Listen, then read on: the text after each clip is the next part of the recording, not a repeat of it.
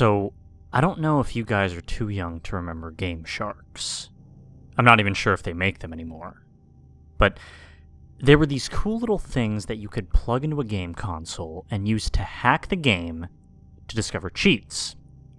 My buddy still has one of these for his old N64, and we still like to mess around with it sometimes.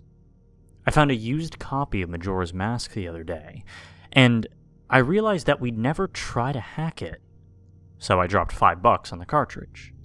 Last night, I called up my friend, grabbed a case of beer, and went over to his house for some sweet, drunken retro gaming.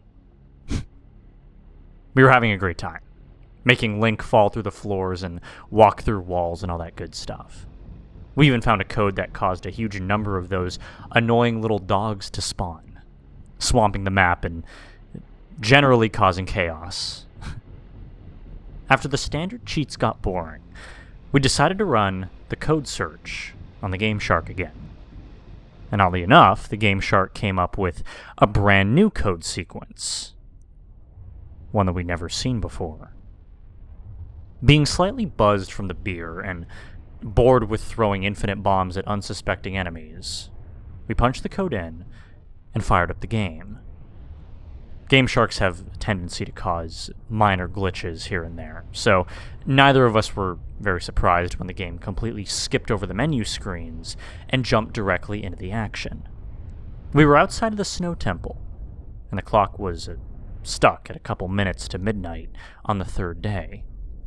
The moon was leering at us from the sky, nearly ready to crash into the ground. Other than the frozen time, the game seemed to be functional.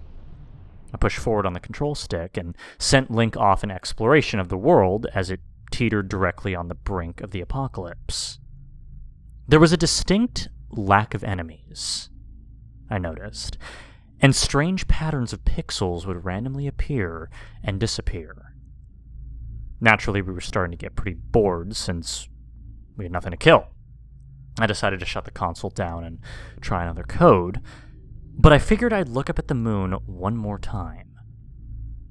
And to my surprise, it was much larger than it had been before. We realized that it was still approaching the Earth despite the fact that time was stopped. It was nearly ready to crash down. So we decided to see if anything cool would happen in the endgame cutscene. But oddly enough, the cutscene never triggered. Instead, the moon just kept getting closer and closer. I could barely make out movement on it, and I realized that the spinning Majora's Mask from the menu screen was appearing on the surface in a flurry of oddly shaped pixels.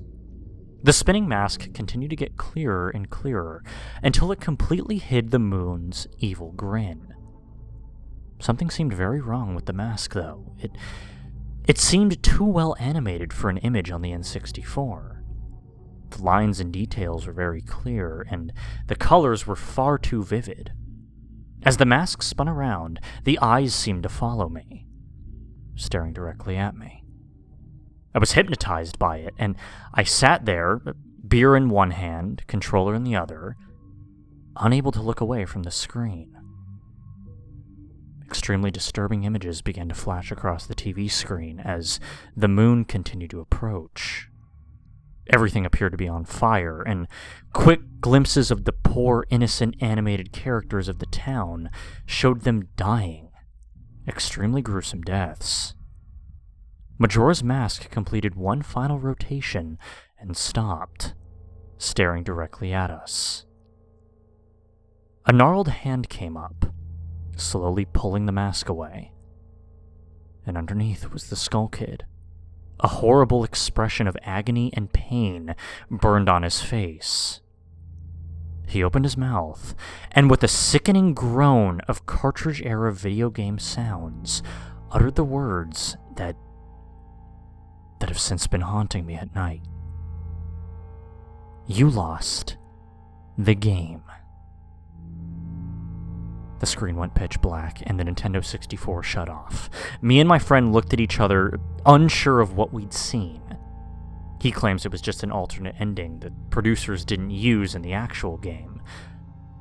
But. But the whole thing seemed way too paranormal to be that easily explained.